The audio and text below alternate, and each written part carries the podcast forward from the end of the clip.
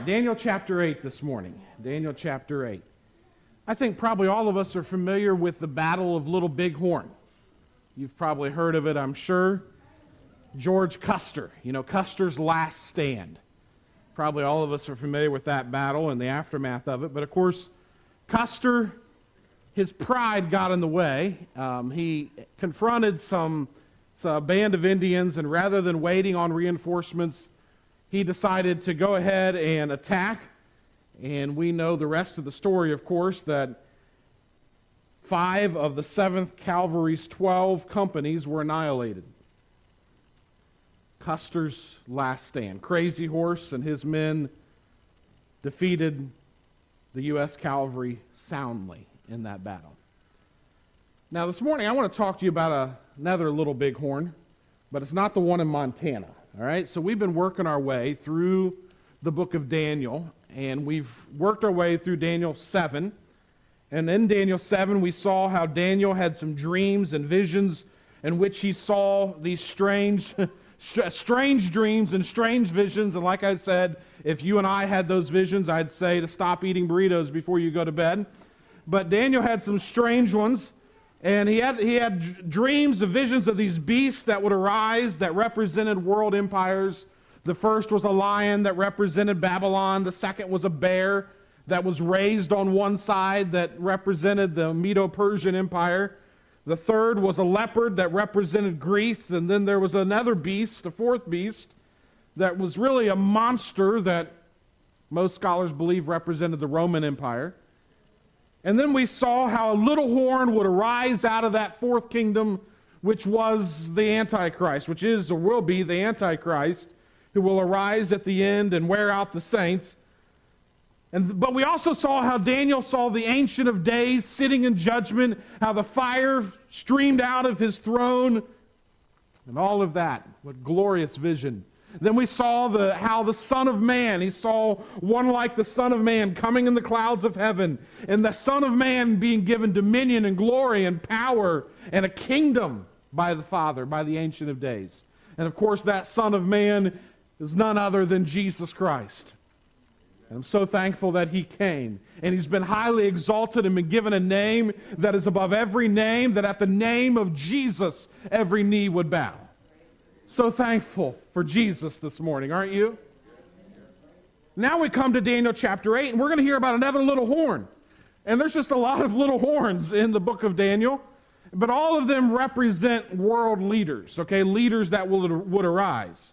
And so now it's the third year, in the third year of King Belshazzar. Daniel says, A vision appeared to me, Daniel, after that which appeared to me at the first. And I saw in the vision, and when I saw, I was in Susa, the capital, which is the province of Elam. And I saw in the vision, and I was at the Ulai Canal. I raised my eyes and saw, and behold, a ram standing on the book of the at the bank of the canal. It had two horns, and both horns were high, but one was higher than the other, and the higher one came up last. I saw the ram charging westward and northward and southward. No beast could stand before him and there was no one who could rescue from his power. He did what he pleased and became great. Now we're going to stop there. We're going to be working our way through the entire chapter. But just want to stop there for a moment. Susa was located in what is today southwest Iran. I don't know if you can see it there, it's east of Babylon. But this was considered the seat of the Persian Empire. And in his vision, Daniel is still being, he's still living under the Babylonian Empire. But in his vision, he's transported away from Babylon toward the next world empire, the Medo Persian Empire. And he sees himself there beside a river where he looks up and he sees a ram that has two horns.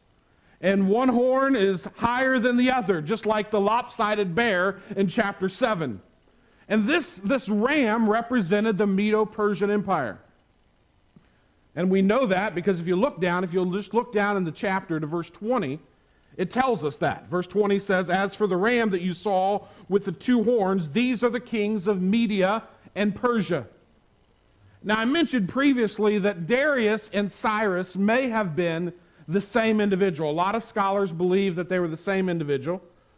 However, there's some evidence that Darius perhaps was the throne name for the Median king Xerxes, Xerxes, and he was the father-in-law of Cyrus, and that's according to the Greek historian Xenophon.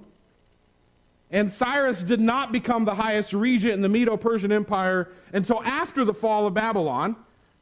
Cyrus was the, the conquering general, and Darius, or Xerxes, he was an old man. He was 63 years old, is what we were told in chapter 7 when he would, or chapter 6, when he would come to reign.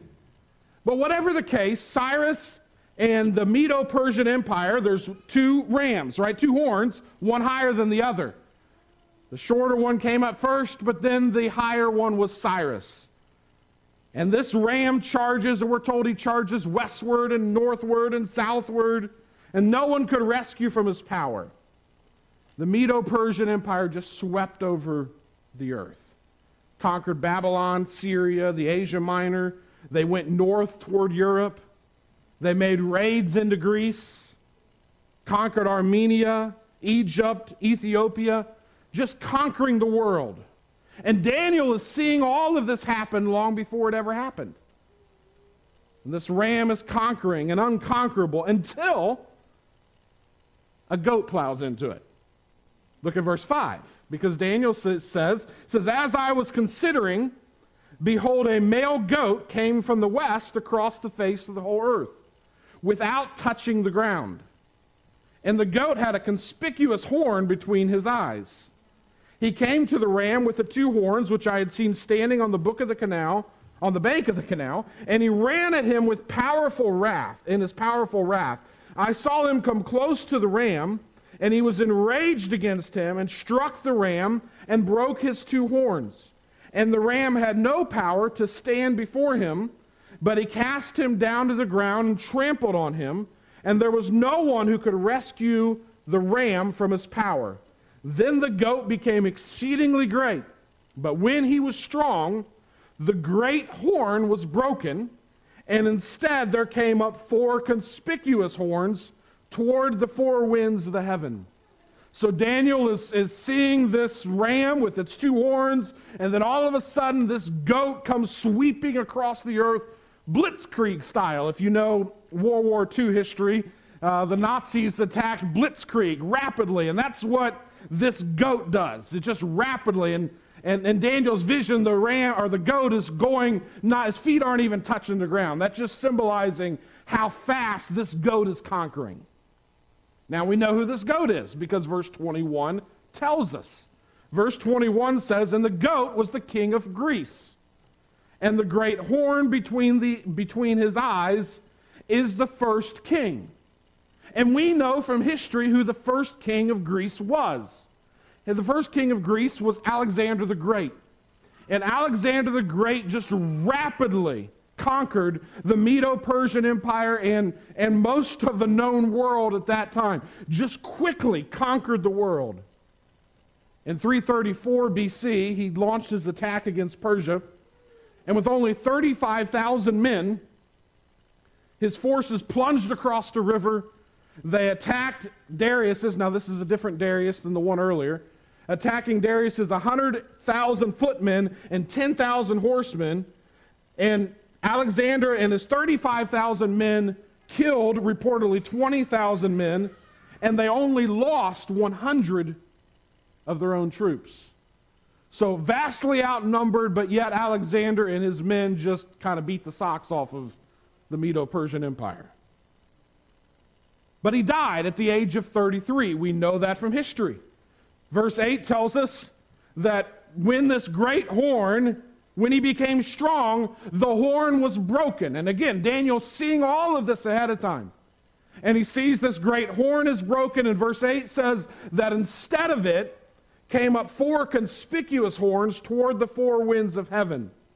And then again, if you look down in verse 22, it says, As for the horn that was broken, in place of which four others arose, four kingdoms shall arise from his nation, but not with his power. Now, with the rest of the chapter, these four kingdoms are going to become important, especially for another little horn that arises out of one of those four kingdoms. And that's really what we're going to be focusing most of our attention on this morning. When Alexander died, his four main generals began to battle over his kingdom. And the, one of the kingdoms was from, by a general named Seleucus, and another was named Ptolemy. I'm not going to try to pronounce the other two names. You can read those on the screen there. But Seleucus and Ptolemy, or Ptolemy, is the two important ones that we're going to focus on this morning. We'll see those other two later on in the book of Daniel. But so a period of time goes by, about 150 years after Alexander the Great dies.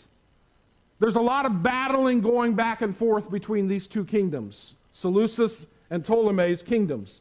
Ptolemy ruled over Egypt. Seleucus, as you can see, ruled over most of Mesopotamia and across what is now Iraq and Iran. Until finally, in verse 8, we're told, out of one of them came a little horn which grew exceedingly great toward the south, toward the east, and toward the glorious land. So there's another little horn. Again, these horns are just representative of leaders. And the fact that he's a little horn just kind of represents how he got started. In fact, in this apocalyptic literature, as I mentioned, the horns here, but this little horn rises out of the Syrian Seleucid dynasty. So that yellow part there on that map, he arises out of this dynasty.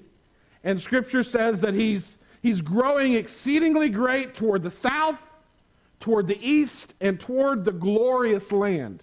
You have any idea what the glorious land might be? Of course, that's the land of, of Israel. And this king is a man named Antiochus IV.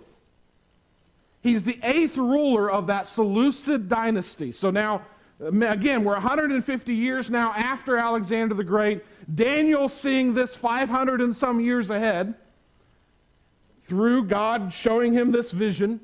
And now Antiochus IV arises in about the year 175 or so. And he started out little because he wasn't the heir to the throne, his nephew was.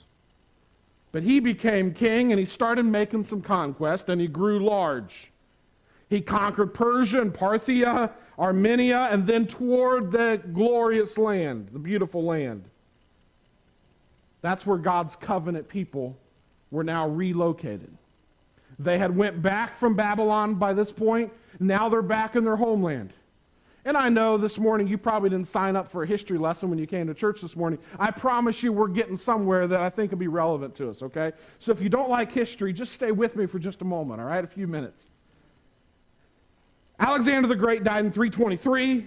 Antiochus I began to reign in 175. He's this little horn. And Daniel here is going to see some things about Antiochus.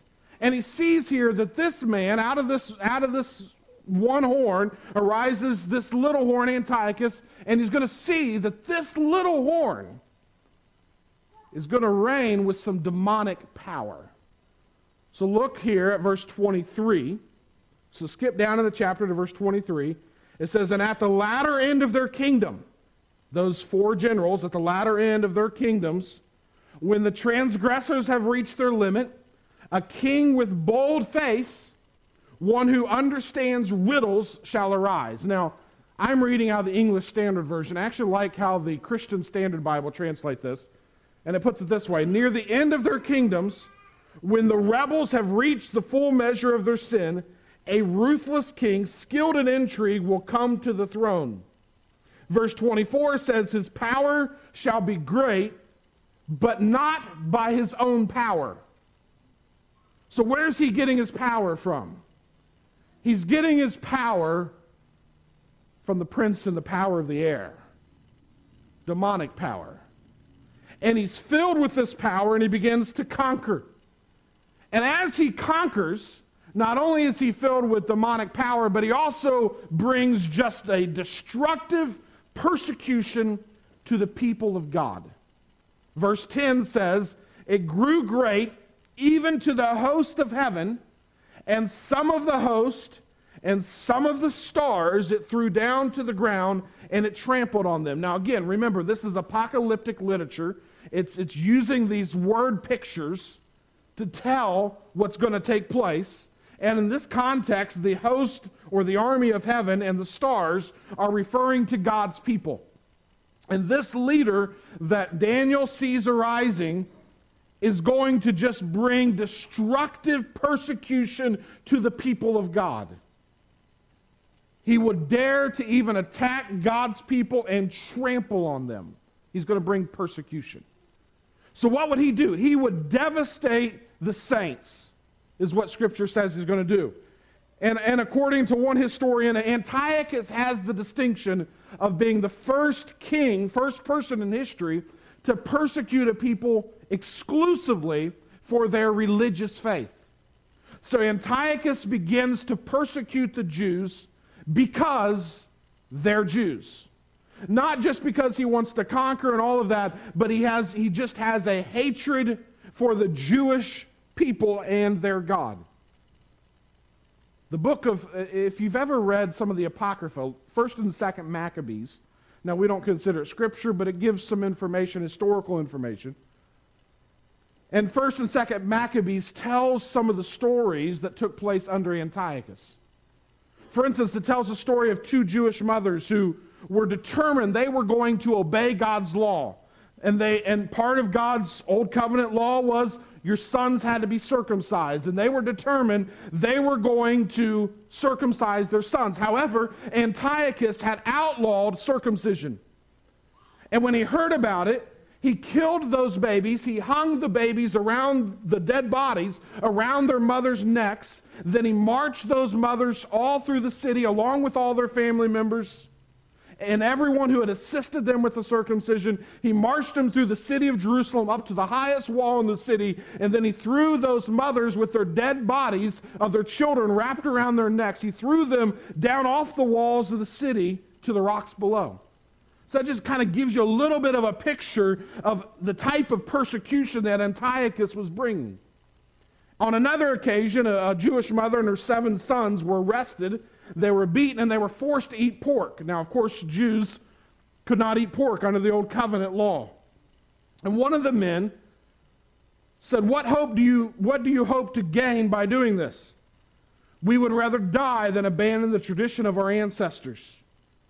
Well, that made Antiochus so angry that he ordered that huge pans and kettles be brought to a boil. And then he took those seven sons of this lady he cut their tongues out. He scalped them, cut off their hands and feet, and ordered them thrown into the boiling pan. And as the cloud of smoke streamed from the pan, they said, The Lord God, the mother said, The Lord God is looking on and understands our suffering, is what the mother said. So Antiochus was truly a demonic individual bringing destructive persecution to God's people. Antiochus would order his soldiers to cut down without mercy anyone that they encountered who was trying to follow Jewish laws and customs. He massacred the young and the old, women and children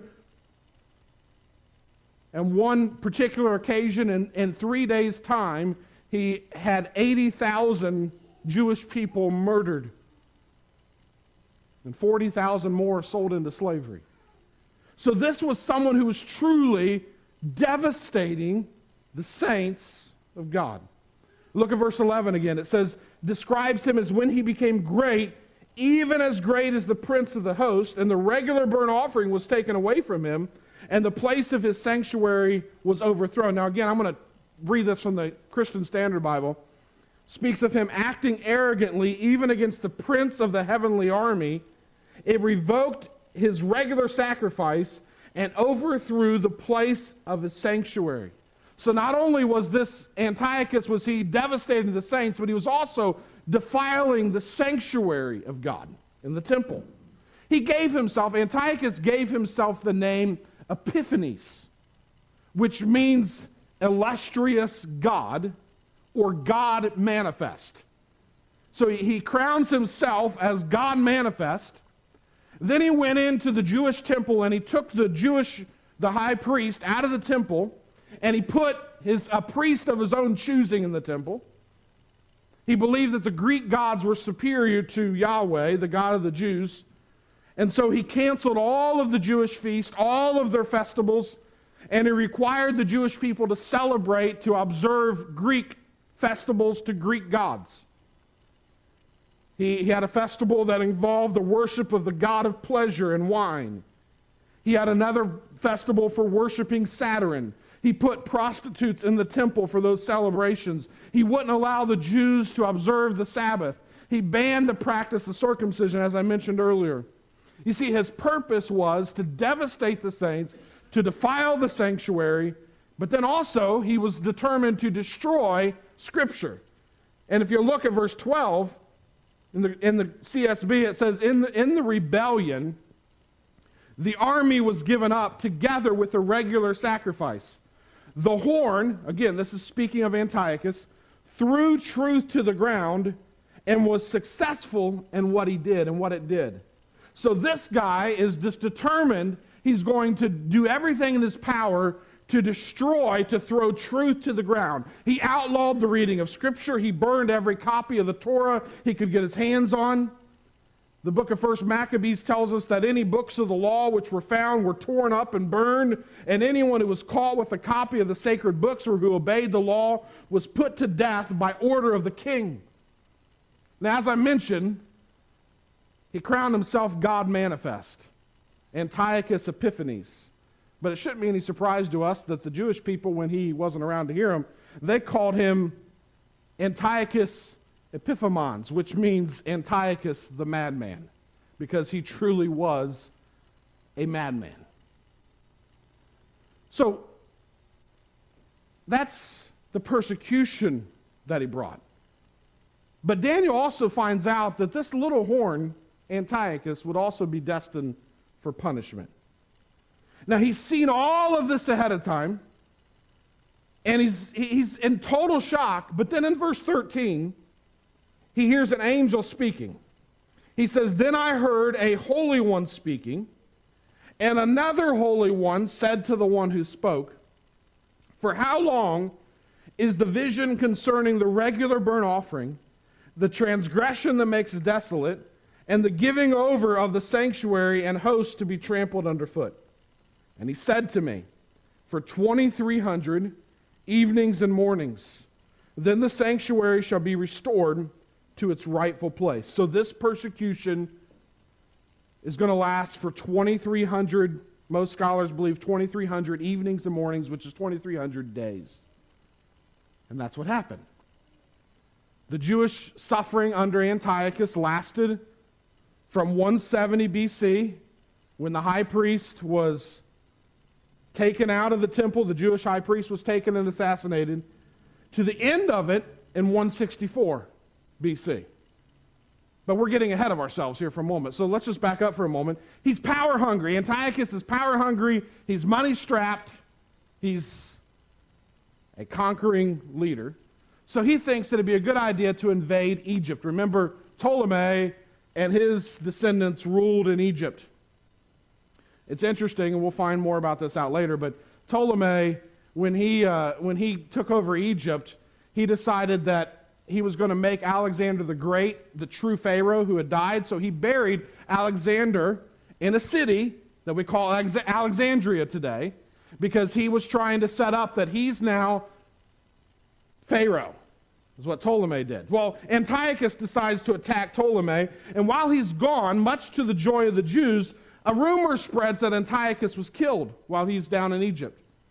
And so while he's gone, they try to reinstate a genuine high priest in the temple. But there was only one problem Antiochus wasn't dead. And so when he finds out about it, plus he's angry because at this time, Rome is actually the one ruling the whole world. He's really a vassal of Rome at this point. When he goes down to conquer in Egypt, he's told to go back home. Well, now he's really upset because he's been told by Rome to stop trying to conquer Egypt. And so he's got to go back home. And then while, when he's going back home, he finds out that the Jews have once again put a high priest into the temple. And so he responds by killing tens of thousands more Jews in Jerusalem, 40,000 more dying within three days. And then he did something particularly horrific. He goes into the temple, into the Holy of Holies, and he sacrifices a pig on the altar of burnt offering to the Greek god Zeus. And thus he committed what's called the abomination of desolation. Now, more about that later on. So, that's Antiochus. But there was some Jews, some brave Jews, who decided they'd had enough. One of them was a priest named Matthias. Matthias was commanded by one of Antiochus's commanders in his village to lead an offering a pagan sacrifice in his village. And Matthias said, I don't care if every Gentile in this empire has obeyed the king and yielded to the command to abandon the religion of his ancestors. My children, my relatives, and I will continue to keep the covenant that God made with our ancestors. With God's help, we will never abandon his law or disobey his command. We will not obey the king's decrees, and we will not change our way of worship in the least. Matthias was done with Antiochus and his minions. And so Matthias kills the commissioner of Antiochus.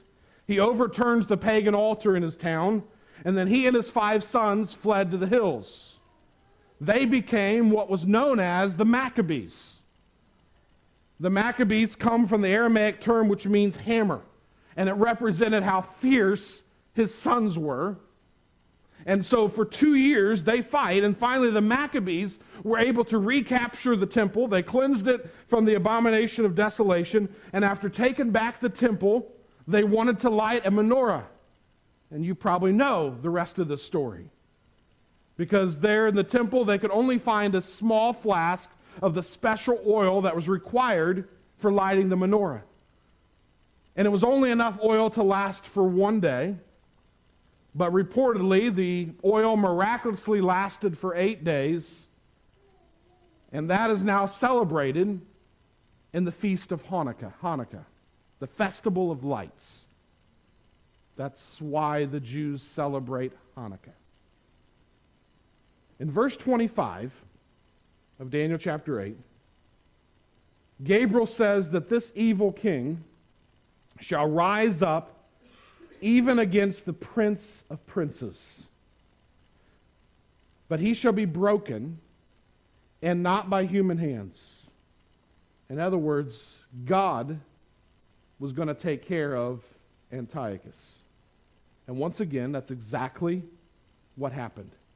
Because Antiochus' reign of terror came suddenly to an end when, as told in the book of in 2 Maccabees, it tells that he was seized with an incurable pain in his bowels that led to excruciating internal torture.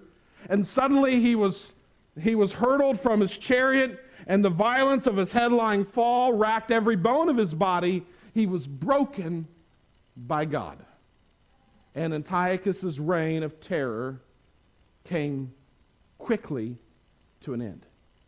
Now, throughout history, there's been a lot of madmen who's done a lot of horrible things. Mighty rulers rise, mighty rulers fall. Take, for instance, the rise of the Nazis, again, World War II. The rise of the Nazis, for a brief period, they dominated Europe. But Adolf Hitler died of a self inflicted gunshot wound after being holed away in a bunker in Berlin while his empire collapsed all around him. But then after World War II came the Nuremberg trials in 1946. 14 high ranking Nazi celebrities, if you will, were put to death for their war crimes. What happened? Their bodies, after they were put to death, their bodies were taken to a crematorium. Their ashes were put into a box. A vehicle drove about an hour out into the Bavarian countryside and the ashes of that box were unceremoniously dumped into a stream and carried away. Empires rise and fall. But there's one king who will never fall. and that is the King of Kings and the Lord of Lords. So I've given you this morning some history, and the reason I've done so is because, well, all Scripture is given by inspiration of God, and it's profitable to us, all of it. Now, if I was just to preach just, you know, what I felt like preaching, I can assure you probably Daniel chapter 8 would not come on my radar if I just preached whatever I felt like preaching. But because I believe all Scripture is profitable, I believe Daniel chapter 8 is profitable to us. Now, all Scripture is inspired, but not all Scripture is inspiring, if you follow me, right? This is the most inspiring passage of Scripture this morning. But let me tell you, give you a few reasons real quickly why I think it's profitable for us. One is that Antiochus apparently prefigures what will take place under the horrific reign of the Antichrist. In Matthew chapter 24, Jesus answers some of his disciples' questions. And one of the questions was, What will be the sign of your coming and of the close of the age? And one of the things that he tells them is that when you see the abomination of desolation spoken of by the prophet Daniel standing in the holy place, so apparently the abomination of desolation that took place under Antiochus wasn't the last one. Well, then, if you read on down through Matthew chapter 24, a lot of scholars will tell you, well, the abomination of desolation took place in the year 70 AD. And what took place in the year 70 AD is the Roman emperor, or would be emperor eventually, Titus came through and destroyed Jerusalem and destroyed the temple, but he also committed an abomination of desolation in the temple. So, was that the last one? Well, scholars debate that. I tend to not believe that will be the last time because we find also in Luke's account that Jerusalem would be trampled underfoot by the Gentiles until the times of the Gentiles are fulfilled. So, this is where prophecy becomes difficult. And I, I don't want to be hard nosed on any of it, okay? Because prophecy sometimes is, is difficult for us to fully grasp, and I don't think anybody has fully grasped it all. As I mentioned, many scholars believe perhaps Matthew 24 was fulfilled in the year 70 AD. Could be. However, there's parts of Matthew 24 that have certainly not been fulfilled because Christ has not yet returned. So I tend to believe there'll be another abomination of desolation. In fact, we're told that the Antichrist, the end will not come until the Antichrist arises. For instance, in 2 Thessalonians 2, Paul makes it clear that when the Antichrist does arise, he will sit in God's sanctuary, publicizing that he himself is God. So apparently, this is going to happen again, similar to what happened under Antiochus. Whatever happens, we have to be ready. Amen? There's been a lot of little horns throughout history and all of them operate under the power of the Antichrist, the spirit of the Antichrist. But we know from Scripture that someday the Antichrist is going to arise. Meanwhile, we're like countless believers through the ages. We're like the disciples.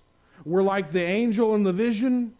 We're like the psalmist in Psalm 13 that asked this question How long, O Lord?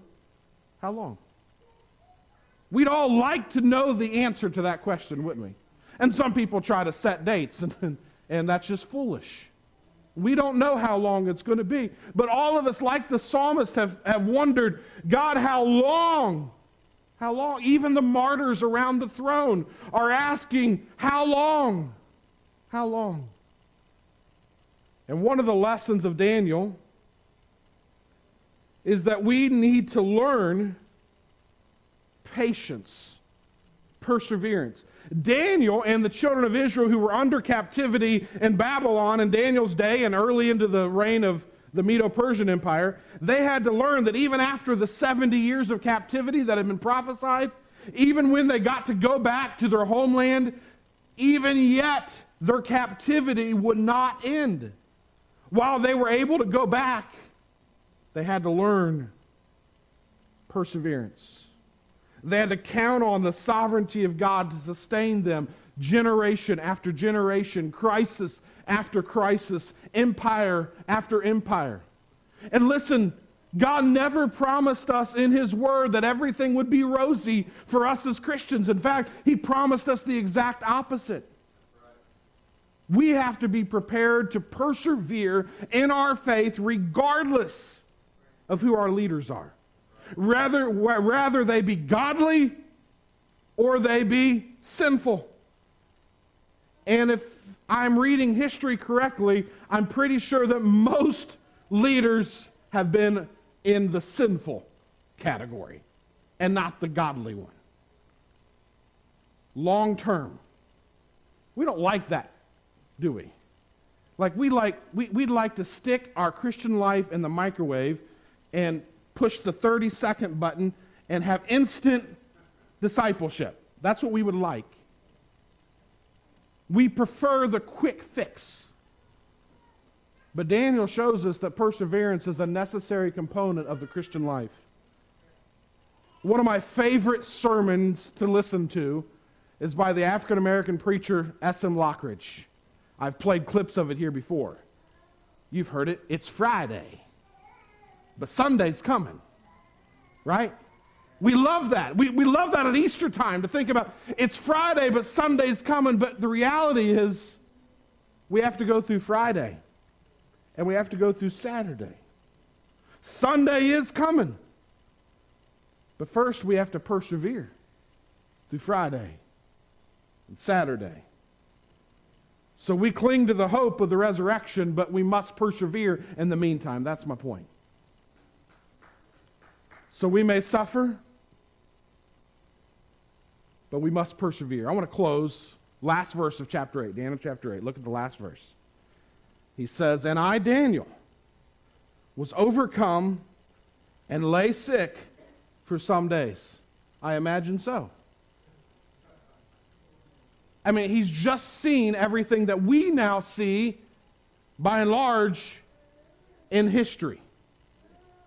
But he's seen it all ahead of time, and he says, I, I was sick. But then notice what happens next. Then I arose and went about the king's vision, but I was appalled by the vision and did not understand it. So he's overwhelmed. He's so overwhelmed that he lays sick in bed for a few days.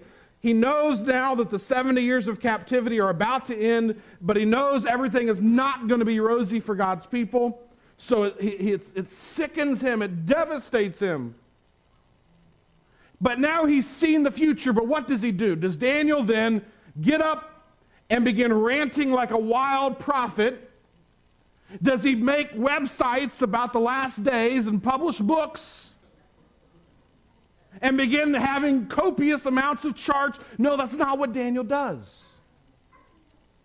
I mean, he has seen in a way that nobody else has seen what the future holds. Obviously, he wrote down what he saw because we're reading it. But what did Daniel do? He went about the king's business. And here's my point you and I must tarry until he comes.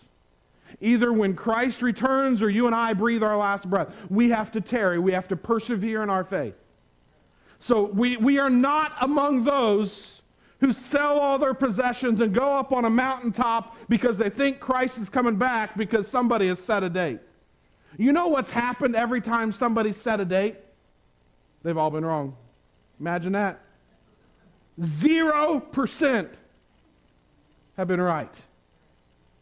So we don't do that. Instead, we live every day ready for Christ's return. We go about our business, we go to our jobs. You'll wake up tomorrow morning, you'll go to your job, and you'll live for Christ on Monday. And you'll do the same thing again on Tuesday. And if Jesus chooses to come back this week, Maranatha, come quickly, Lord Jesus. But if he tarries, you and I must persevere. Whether it be under Antiochus or the Antichrist or whoever's in Washington, D.C., we continue to trust Jesus. Amen? We continue to serve him. Well, thank you for your attention this morning. Stand with me. I want God to help me to persevere. I want to be about the Father's business. May God help us. Jesus, thank you so much for your sacrifice on the cross for our sins, so that each one of us that is here this morning could come to faith in you.